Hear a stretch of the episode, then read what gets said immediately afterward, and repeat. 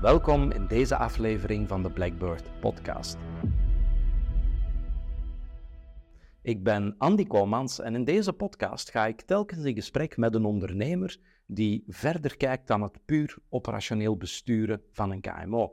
Die met andere woorden de inzichten uit het investeerder-ondernemerschap weet toe te passen om zichzelf, maar ook zijn onderneming vooruit te helpen. En deze keer ga ik dat met niemand minder doen dan met Gunter de Vleeschouwer.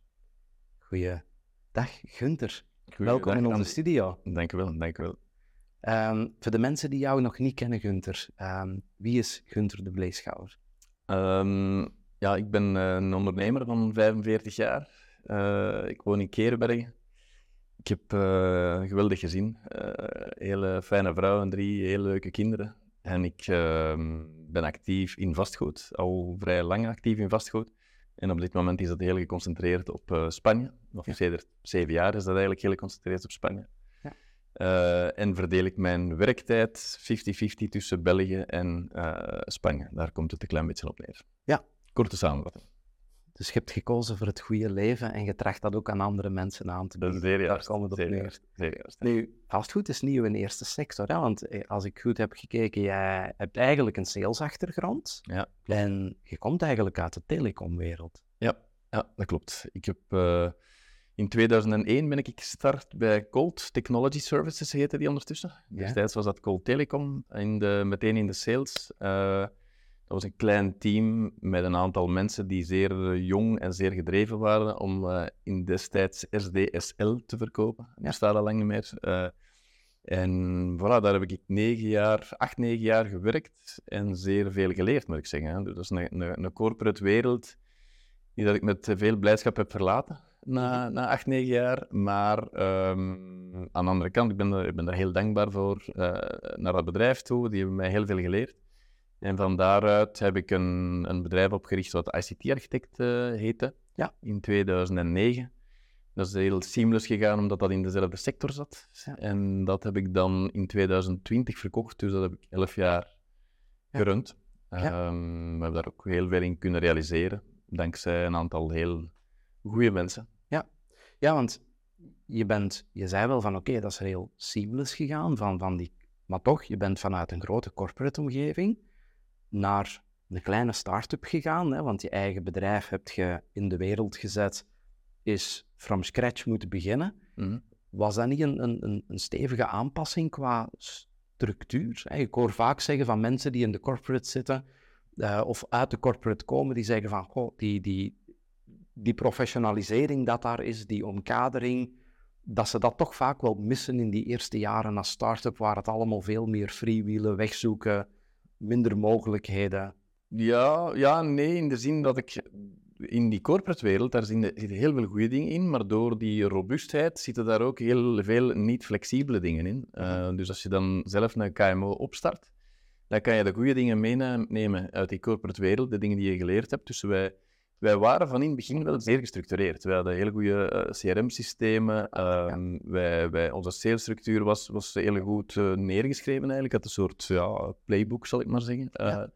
voor, voor mezelf en voor onze mensen. Um, dus wat dat betreft viel dat eigenlijk wel goed mee. En zijn wij meteen eigenlijk, denk ik, het goede pad opgegaan. De, de uitdaging in het begin als KMO was hem vooral, zat hem vooral in ja, contracten uh, afspreken met hele grote spelers, zoals een, ja. een Colt, een Proximus, een Telenet, uh, Verizon, uh, internationale spelers.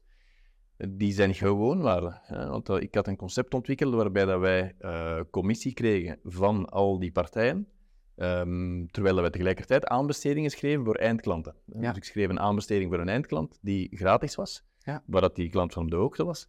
Um, maar uiteraard, ergens moesten we onze inkomsten krijgen, dus die kregen we van de, van de providers. Ja. Dus zij moesten meedingen in een, in een aanbesteding. Uh, en anderzijds, ja, als je aan acht partijen een aanbesteding stuurt, verliest er zeven. Ja. Gaat maar één winnen. Die zeven die verliezen zijn niet, zijn niet content. En die ene, ja, die gaat ons moeten betalen. Dus dat was een beetje een, een, een moeilijk denkproces voor die grote spelers om daarin mee te gaan. Maar dat is wel gelukt. Dus ik heb daar een, een maand of drie, vier hard aan gewerkt om die contracten rond, rond te krijgen. En dat is wel ja. gelukt. Als je daar nu aan terugdenkt, wat is in het, in het groeiparcours van ICT-architect voor u de grootste challenge geweest?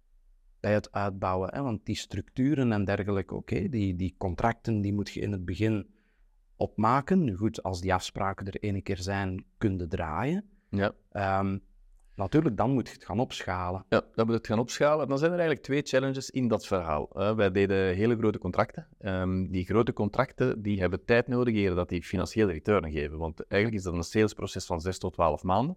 En dan pas begint de return te komen. Dus dat is een eerste challenge. Dat een keer dat je financieel leefbaar bent, dat duurt wel even. Ja. Um, natuurlijk, een keer dat je dan effectief leefbaar bent en goed aan het draaien bent, dan zit je min of meer op, op, uh, op wolken, want Ja. Die inkomsten blijven, blijven komen. Dat is één zaak. En een tweede zaak is natuurlijk in die sector eh, salesmensen vinden, die Ja. en technisch eh, goed onderlegd zijn eh, en salesmatig goed onderlegd zijn. Dat zijn veteranen. hè. Ja. Ehm, dus die zijn zeer moeilijk te vinden en die hebben we wel gevonden, maar om die te vinden hebben we er ook wel verschillende moeten terug laten gaan. Dus Ja. zoals in elke sector, goede mensen vinden is moeilijk, maar in die sector is dat nog moeilijker. Ja, want het is een, een, een zeldzaam profiel hè, dat, je, dat je zoekt. Ja. ja dat, dat is een evidente dat dat... ehm, ja, die mensen passeren niet alle dagen bij u. Nee, nee. Maar vooral ook, als je die mensen dan ene keer hebt, ja, moet je die ook bij u kunnen houden. Ja. Heb je daar speciale dingen voor gedaan onderweg, om die profielen dan toch enigszins te binden in de organisatie? Ja, ja, absoluut. Ehm, eh, dat, dat is ook een van de zaken die ik geleerd heb in een grote onderneming, een grote telecomonderneming, dat eh, geld zeker niet het enige is. Hè. Ja. Dus eh, een loon is belangrijk, hè. er moet een goed en een, een correct loon tegenover staan. Maar anderzijds moet er gewoon een hele goede teamspirit zijn. En om die een teamspirit te creëren, ja, gaat je een aantal ja, zaken organiseren op regelmatige basis. Dat kunnen Ja. kleine zaken zijn, dat kunnen grote zaken zijn. Eh, kleine zaken waren dat wij heel regelmatig iets gingen drinken of iets gingen eten met ons mensen. Eh, maar wij gingen ook jaarlijks eh, zeilen in het, zuiden, in het zuiden van Frankrijk of in Spanje. Ja. Ehm, waarbij dat je ja, met een aantal mensen op een zeilboot zit gedurende een week. Eh, dat is wel een heel, heel nauwe teambuilding. En dan, maar dat werkt. Dat werkt en dat geeft gewoon een, een hele fijne sfeer voor, voor eh, alle mensen, voor mij ook. En, en ja, Ja. voor iedereen die, die op dat moment in ons bedrijf was. Dat is iets waar veel ondernemers mee worstelen. Hè? Is zo die grens opzoeken van wanneer wordt het te familiair? Hè? Want je wilt toch ook altijd wel ergens een beetje die hiërarchie behouden. Ja. Ook al, ook, al, ook al heb je een bedrijf waar iedereen een stem heeft om te spreken op het einde van de rit, om het dan in zeiltermen. Ja. Ja. je zijt wel de kapitein of de stuurman die soms harde knopen moet hakken, die op zijn minst voorbij het individu moet kijken en naar het grotere geheel moet kijken. Ja. En dat botst dan vaak wel, merk ik, bij ondernemers die, die te emotioneel in hun bedrijf staan, te familiair met hun team gaan. De moment dat er dan eens iemand moet bijgestuurd worden of erger ehm, moet, moet losgelaten worden, doen ze dat vaak niet meer, omdat, Ja. omdat ze het niet aandurven. Dat is iets waar ik me heel bewust van ben, waar mijn, mijn vrouw eh, mij ook eh, wel eh, genoeg op wijst. Maar, maar ik ben me er heel bewust van dat je ja, een bepaalde afstand moet, moet houden. En wij, eh, ik doe dat ook, eh, enerzijds. Maar anderzijds, ja, zo'n week gaan zeilen bijvoorbeeld, dan gaat je inderdaad veel eh, ja, meer in de privésfeer eh beleven. Ja. Maar dat maakt helemaal niet dat mijn mensen daardoor zich anders gaan gedragen erachter of weet ik wat. Dus die weten heel goed, de, de lijnen zijn heel duidelijk. Hè? Dus, Ja. dus weten heel goed waaraan en waaraf, wat kan en wat niet kan. En, en voilà, maar dat allemaal in een positieve sfeer, ik zal het zo zeggen. Want uw echtgenote, want jij onderneemt inderdaad niet alleen, hè, dat Ja. is nu ook in jullie vastgoedbedrijf Ja, eh, het geval, Invest in Spain, hè, Ja. de naam van uw vastgoedbedrijf. Mhm. Jullie ondernemen samen als koppel. Ja. Ehm, dat was ook al bij jullie vorige bedrijf het geval. Eh, ja, en zelfs daarvoor, bij Colt werk, was hij ook eh, werkzaam. Echt zo? Dus dat is zeer, zeer grappig. Maar zij werkte bij Colt ook. Dan is zij, eh, wel als ik startte met ICT-architect, eh, heeft zij een jaar of twee bij de bank gewerkt. Eh, en dan is zij ook bij ICT-architect eh, de, de, de rangen gaan vervoegen. Ja. Wat dat wel heel fijn is, want dat is natuurlijk iemand die je zeer veel vertrouwt. Ehm, en als het dan gaat over financiën en, en heel ja, eh, specifieke zaken, is dat wel fijn dat dat eh, uw partner is die dat Ja. kan doen. Ehm, en ja, we werken gewoon heel goed samen. Sommige koppels denk ik dat... Keerbergen is daar volgens mij vruchtbare grond voor, want ik heb nog twee mensen in de podcast gehad, Ja. Kathleen Kools en Patrick Gillis. Ja, Ook twee mensen uit, wel uit. Keerbergen. Ja, ja. en die, die ook ooit op de werkvloer elkaar ontmoet ontmoet hebben en nadien samen zijn Ja. beginnen ondernemen. En eh, Ja, ja, dus Dat zijn mensen die ik al heel lang ken trouwens, want die, die komen ook uit de telecomsector. ja, ja, ja, absoluut. Nu, ondernemen als, als man en vrouw, het is, ehm, het, is, het is iets dat niet iedereen gegeven is, maar ik denk wel de moment dat je, dat je de sleutel daarvoor vindt om het, om het goed te laten werken, denk ik dat die een van de mooiste dingen is die er bestaan. Ik, ja, mijn echtgenoten en ik doen ook alles 50-50. Ja. Maar wat zijn bij u zo, als je nu naar andere ondernemende koppels kijkt, wat is bij u daar zo de receptuur dat je zegt van ja, dat zijn toch echt wel afspraken die wij onderling, die echt heilig zijn om, om dat ondernemen en toch samen koppel te blijven, om dat goed te laten functioneren? Ehm, een moeilijke vraag, ik denk een heel breed antwoord. Ik denk wel dat je in een bedrijf altijd maar één, zoals op een zeilboot, maar één kapitein kunt hebben. hè. Dus wat dat betreft, eh, denk ik dat ik de, de, de eindtouwtjes wel vaak in handen eh, zal hebben. Maar mijn vrouw Sophie is daar zeer, zeer ondersteunend op heel veel vlakken. En wij hebben vandaag in ons bedrijf Invest in Spain hebben wij twee business units, of eigenlijk drie business units. We hebben een Mhm. business unit in ontwikkeling. We ontwikkelen zelf eh, in Spanje.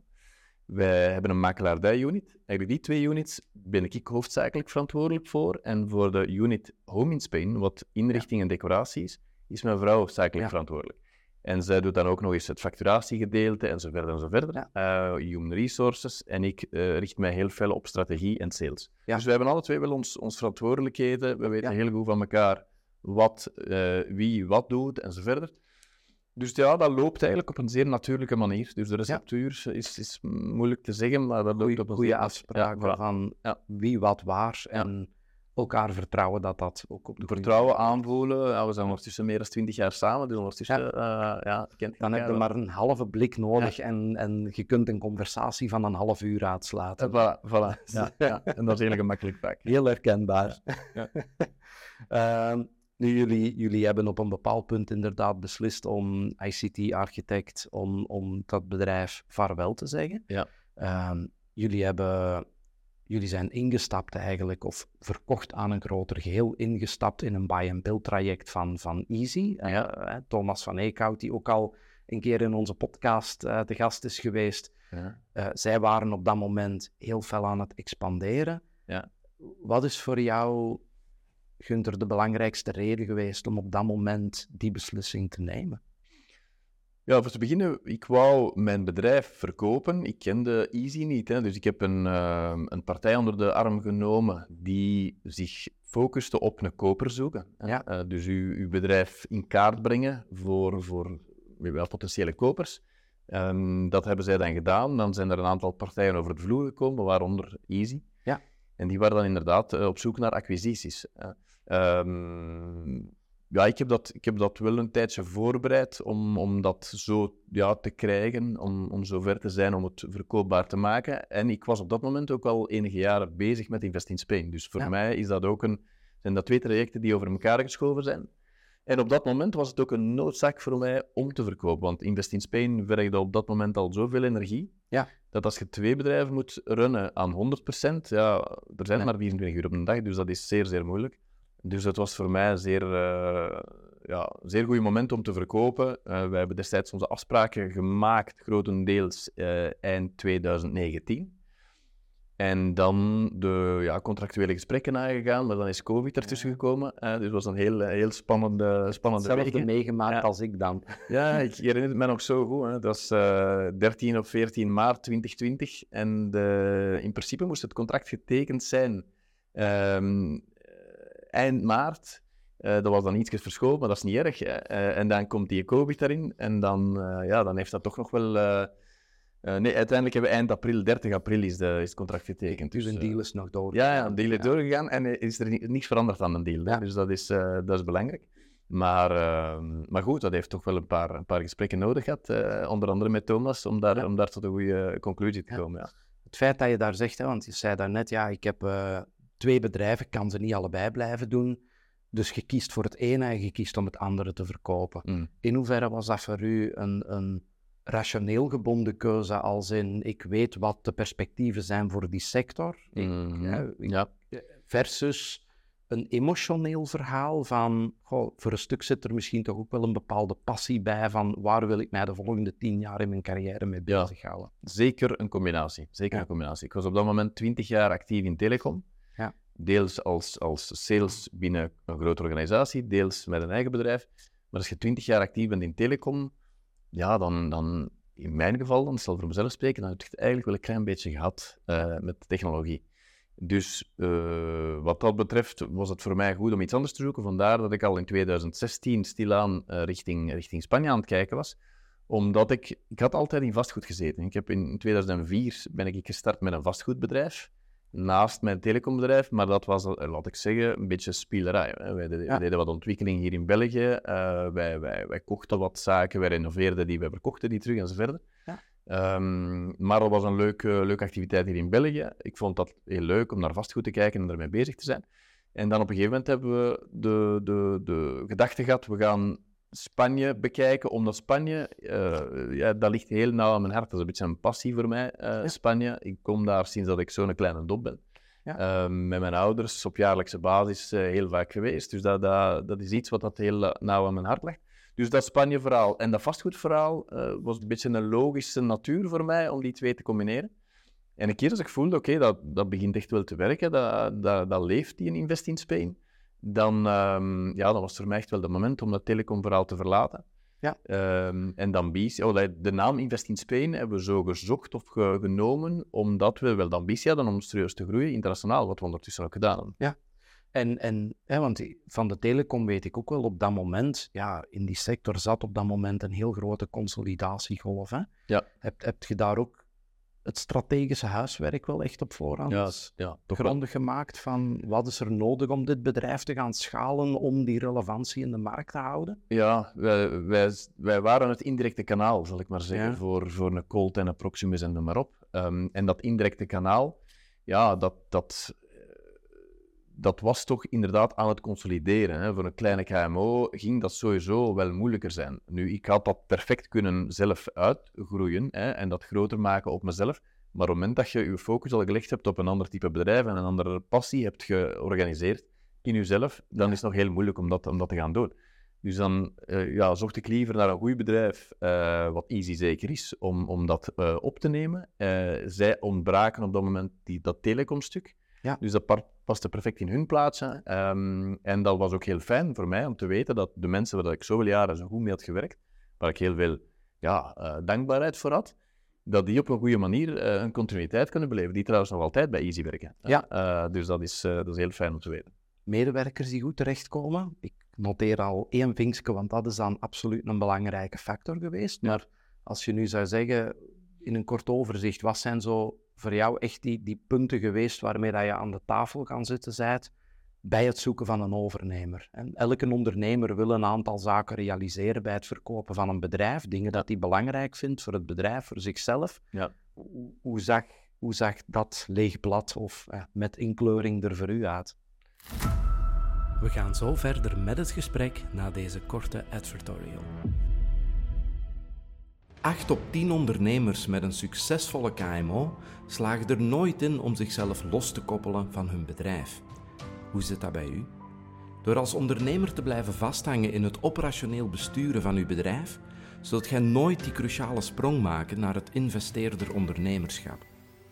En dat kost u veel meer dan je zou denken. Zoals op tijd uw verantwoordelijkheden delegeren of een managementteam installeren. Op een juiste manier omgaan met financieringshefbomen of kapitaal ophalen. Uw ondernemersrisico managen of het aandeelhouderschap in uw bedrijf versterken. Of overnames doen via een buy-and-build strategie. Of zelf uw gouden kans missen op het moment dat je zou moeten overlaten. Deze kennis moet je uzelf als ondernemer zo snel mogelijk eigen maken. Vanaf het moment dat je iets begint op te bouwen dat groter is dan uzelf.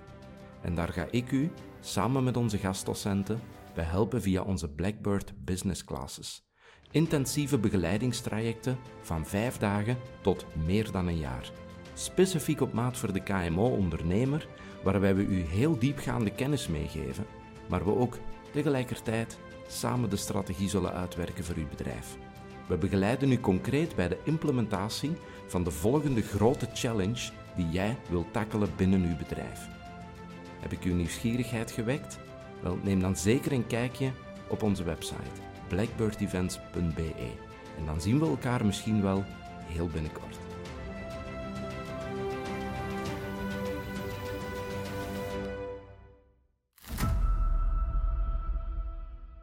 Elke ondernemer wil een aantal zaken realiseren bij het verkopen van een bedrijf. Dingen dat hij belangrijk vindt voor het bedrijf, voor zichzelf. Ja. Hoe, hoe, zag, hoe zag dat leeg blad of eh, met inkleuring er voor u uit?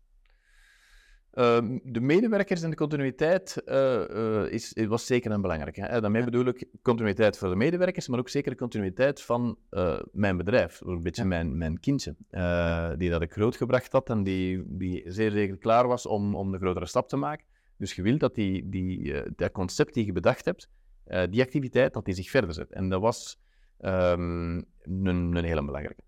Daarnaast, een kat-en-kat noemen, financieel. Hè. Je hebt een, bepaalde, een bepaalde prijsrange uh, voor ogen, een bepaalde multiple voor ogen, en die wil je wel bereiken. Ja. Uh, dus uh, ik denk dat dat de drie, de drie belangrijkste parameters waren waar dat ik ja, rekening mee wou houden en waar dat ik, waar, ja. op basis van de welke dat ik zou beslissen. Ja. ja. Um, je hebt die, die transactie ingeleid, je bent zelf naar de markt gegaan. Ik vond het ook heel fijn dat je dat benoemde, want dat is vaak een misvatting dat veel ondernemers hebben, is dat men standaard ervan uitgaat van ja, als ik maar op mijn stoel blijf zitten, dan komen de kopers wel langs.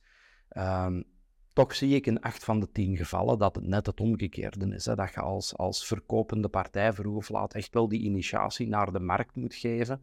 Het zij dat dat achter de schermen gebeurt en, en dat je een M&A-partij aan het werk zet van mannen, luister maar eens, kom er, komt er al iets uit? Goed, komt er nog niks uit? Dan wachten we nog een paar jaar. Mm. Um, maar dat die initiatie toch wel ook gebeurt vanuit de verkopende partij. Mm. Um, je bent dan bij Easy in contact gekomen. Um, je hebt dan geleerd dat blijkbaar Thomas van Eekhout ook nog eens bij u in de straat woonde. Mm. Dus eigenlijk had je het gewoon ook aan de brievenbus kunnen ja, regelen ja. in plaats ja. van aan een onderhandelingstafel. Inderdaad. maar toch, je hebt verkocht uiteindelijk aan een groter geheel. Ik hoor het u graag zeggen van ja, mijn kindje, ik wilde die continuïteit Oké, okay, dat concept wordt overgenomen, die mensen komen goed terecht, maar toch, ICT-architect verdwijnt uit het straatbeeld en plots hangt daar een nieuwe vlag met de naam Easy. Mm -hmm. Ik kan me voorstellen dat dat toch ook wel iets doet met een mens. Ja, uh, maar ik had gedacht dat dat uh, zwaarder ging zijn. Uh, ja? in voor die overname had ik daar echt twijfels over. Wist ik van, hmm, wat gaat dat geven? En, en uiteindelijk moet ik zeggen, heeft dat, uh, heeft dat niet lang geduurd. Maar dat is vooral dankzij het feit dat ik een ander running bedrijf had op dat moment. Dus je, ja. Eigenlijk ben je tevreden. Ik was heel tevreden dat ik in één keer 100% van mijn energie op Invest in Spain kon plaatsen. Ja. En dat ik geen energie meer moest steken in, in dat telecomverhaal. Ja. Ik denk indien dat je dan niet klaarstaan hebt. En als je, uh, als je het bedrijf verkoopt en dan moet je gaan nadenken, wat ga ik nu gaan doen?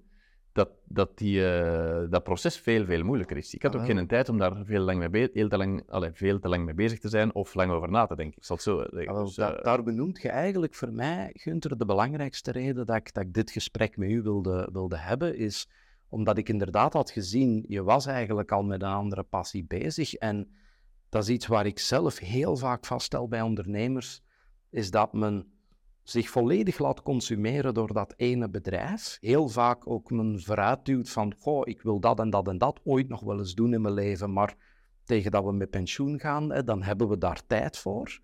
En dan tegen dat men met pensioen komt of op het moment dat er een mooie opportuniteit passeert om dat bedrijf los te laten, dan durft men niet springen, omdat op die moment het pad is niet geëffend, er is geen ander initiatief, er is alleen een groot zwart gat waar dat men tegenaan zit te kijken. Ja. Dus ik ben daar zelf ook wel een believer van. Het is heel vaak net het omgekeerde, door op voorhand al, terwijl dat je nog met je bedrijf bezig bent, al eens een ander initiatief, een andere passie te gaan opzoeken, daar een stukje van je tijd aan te geven, mhm. dat dat vaak gewoon ook al de druk creëert bij jezelf om, mm. om, om ja, ineens moet je een stuk misbaar zijn in je bedrijf. Hè? Ja. Ja. Ineens moet je een dag in de week met, in uw geval dan, een vastgoedbedrijf kunnen bezig zijn. Ja. Dus je begint je bedrijf al anders te organiseren. Ja. Maar daar ben ik een sterke gelover van, dat je misbaar moet zijn in je bedrijf. Ja. Dus ik probeer, ik heb dat bij ICT Architect gedaan, mij zo misbaar mogelijk te maken, zelfs voordat ik wou verkopen. Gewoon omdat dat gezond is voor een bedrijf. Een bedrijf moet op zichzelf kunnen bestaan. Het moet niet afhangen van ene pion. Uh, al, al, is dat de manager of de eigenaar, uh, dan mag daar niet van afhangen. Dus de, bij ICT Architect heb ik dat zo snel mogelijk gedaan. En dat heeft ook gemaakt dat die overgang naar Easy zeer vlot is verlopen en dat het heel verkoopbaar was. Ja.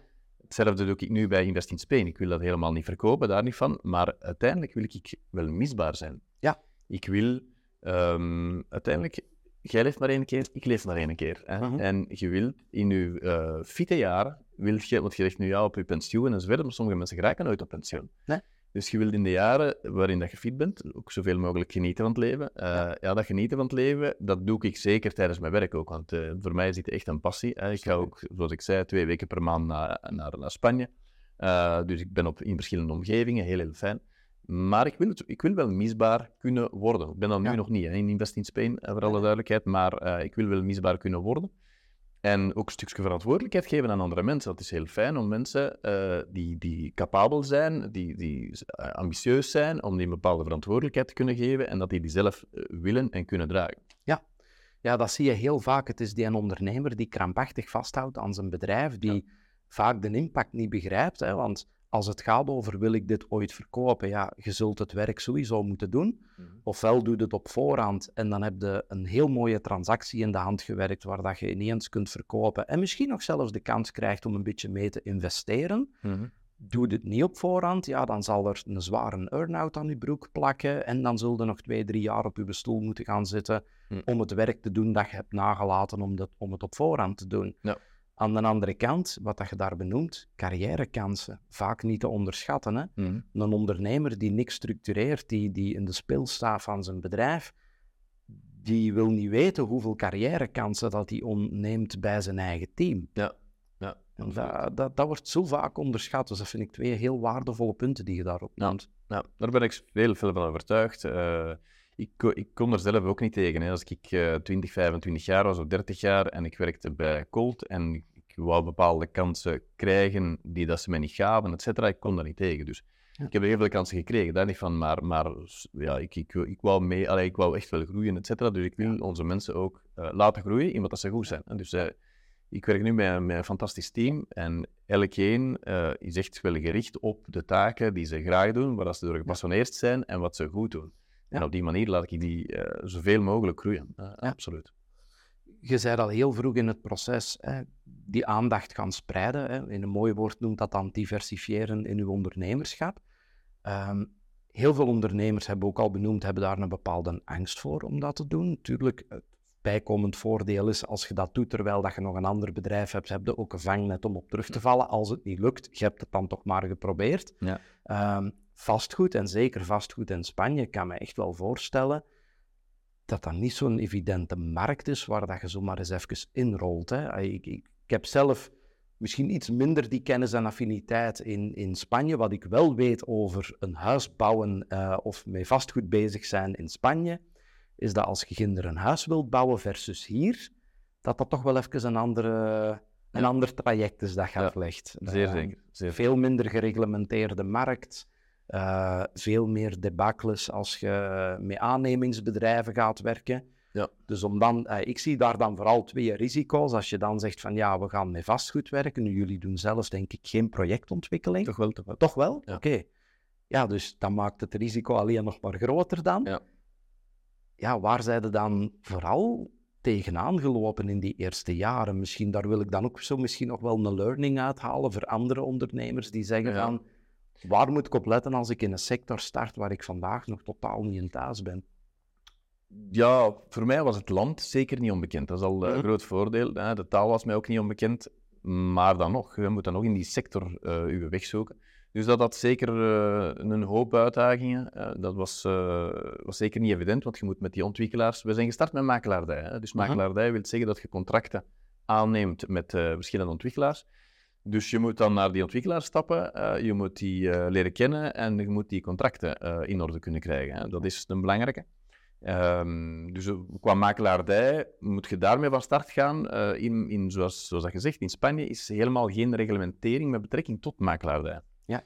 Hier in België wel. Hier in België heb je het BV-instituut die alle makelaars controleert. Ik ben zelf een BV-makelaar, maar Ja. in, in Spanje zijn er bijna geen BV-makelaars. Zelfs de Nederlandstalige makelaars die daar werken, zijn heel vaak uh, niet gereglementeerd, niet gecontroleerd, dus er bestaat geen BV. Ja. Dus wat dat betreft is dat voor onze klanten, zeker voor onze Belgische klanten, wel een zeer belangrijke om Ah. met een BV-makelaar te kunnen Ja. werken, omdat ze dan de, zal ik zeggen, de wettelijke bescherming eh, genieten.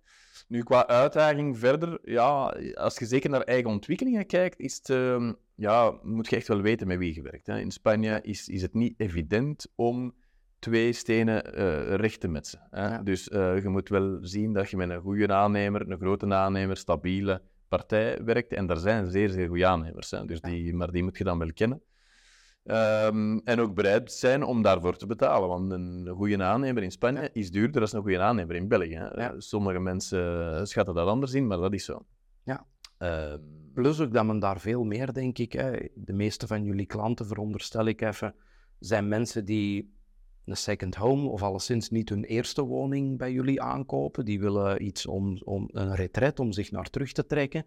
Ja, daar, daar heb je in een bepaalde prijscategorie toch ook wel veel meer dat het moet af en ingericht en kant en klaar zijn, wat dan ook meteen de aanleiding voor jullie volgende bedrijf is Ja. geworden van Home in Spain, ja. ehm, om dat totaalbeeld te kunnen bieden. Maar dat maakt dat die verantwoordelijkheid bij jullie natuurlijk enkel nog maar groter wordt. Ja, ja.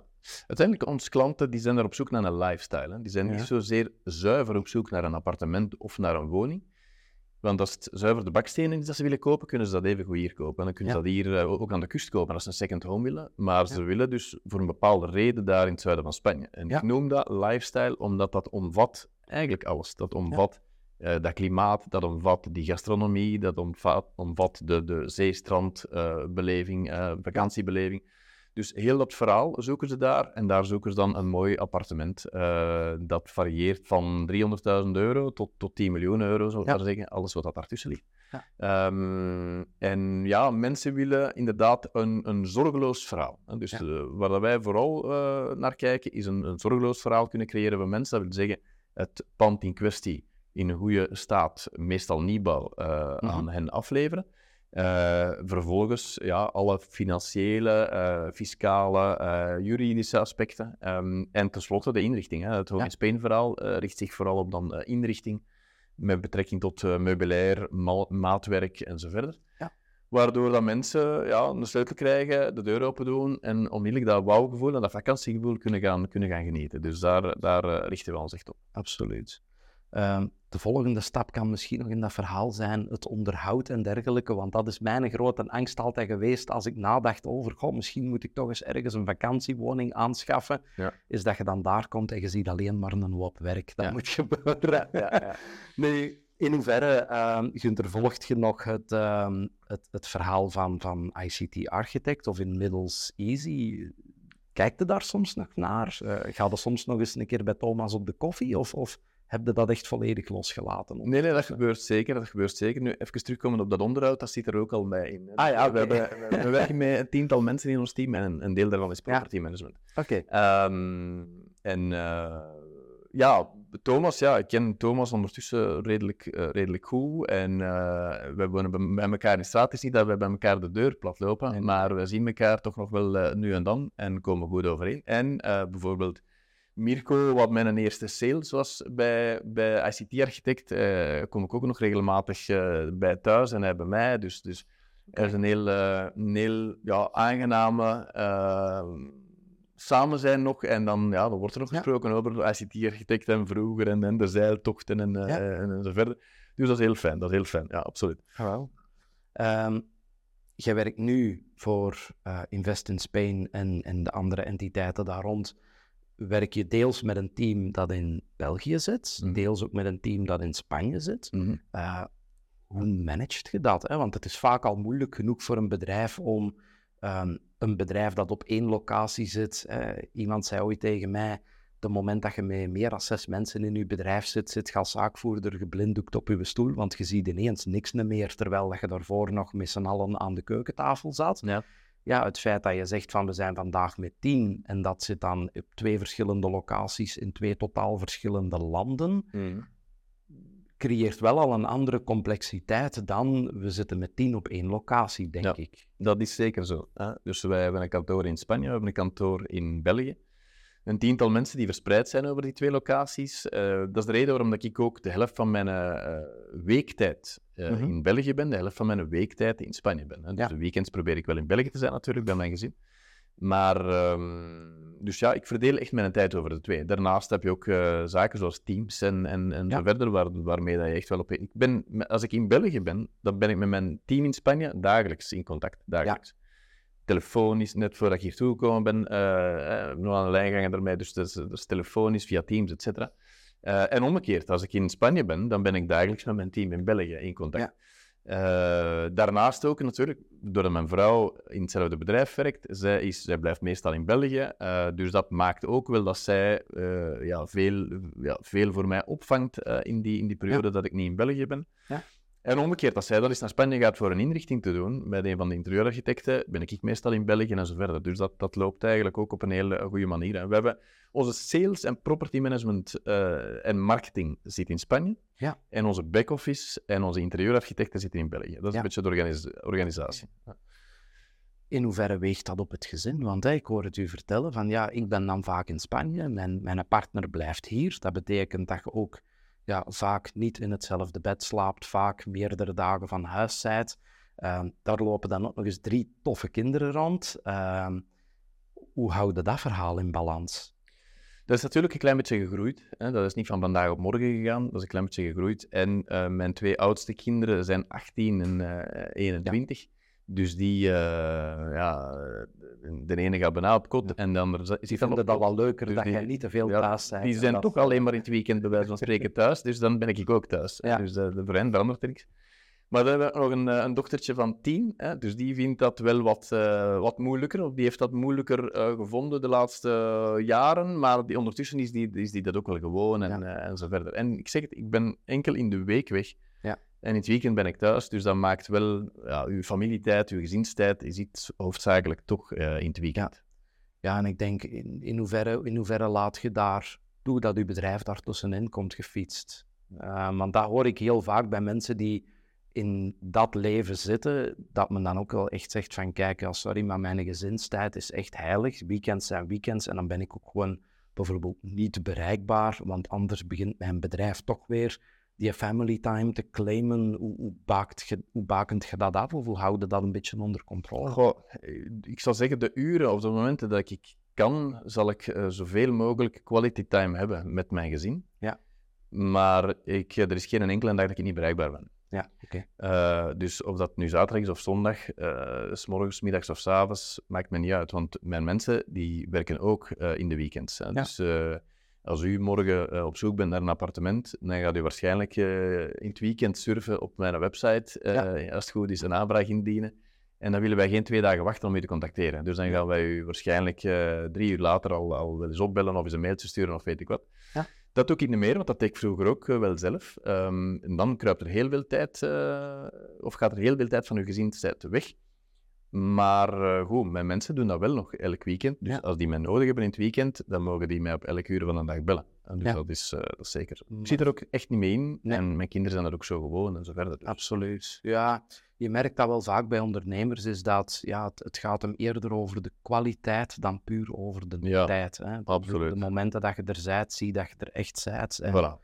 Voilà. En, en ja, ik denk dat het ook niet slecht is om, om kinderen soms een keer te connecteren met... Hè, want met, met wat nodig is om die bepaalde levensstijl te kunnen ervaren. Hè? Want dat is ook zo. Het, is allemaal mooi als je een geslaagde ondernemer bent. Um, Dan, dan heb, heb, heb je ook de mogelijkheid om je kinderen een comfortabel leven te bieden. Ja. Maar daar is wel iets aan vooraf gegaan en er zal nog elke dag iets tegenover staan. Zeker, zeker en vast. Niks voor niks zeggen ze dan, maar dus, dat, is zo. Dus, Dat blijft zo. Hè?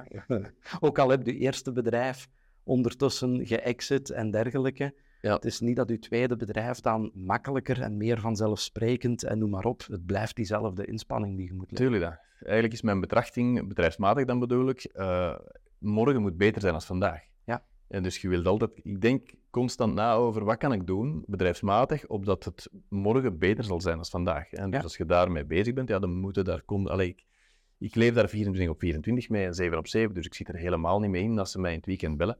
Mijn kinderen weten dat ook, mijn vrouw weet dat ook en die zitten daar dus ook niet mee in. Um, maar effectief, de quality time, time die ik dan heb, uh, moet wel zeer, zeer goed zijn. We gaan bijvoorbeeld nu en dan een keer zeilen met het gezin.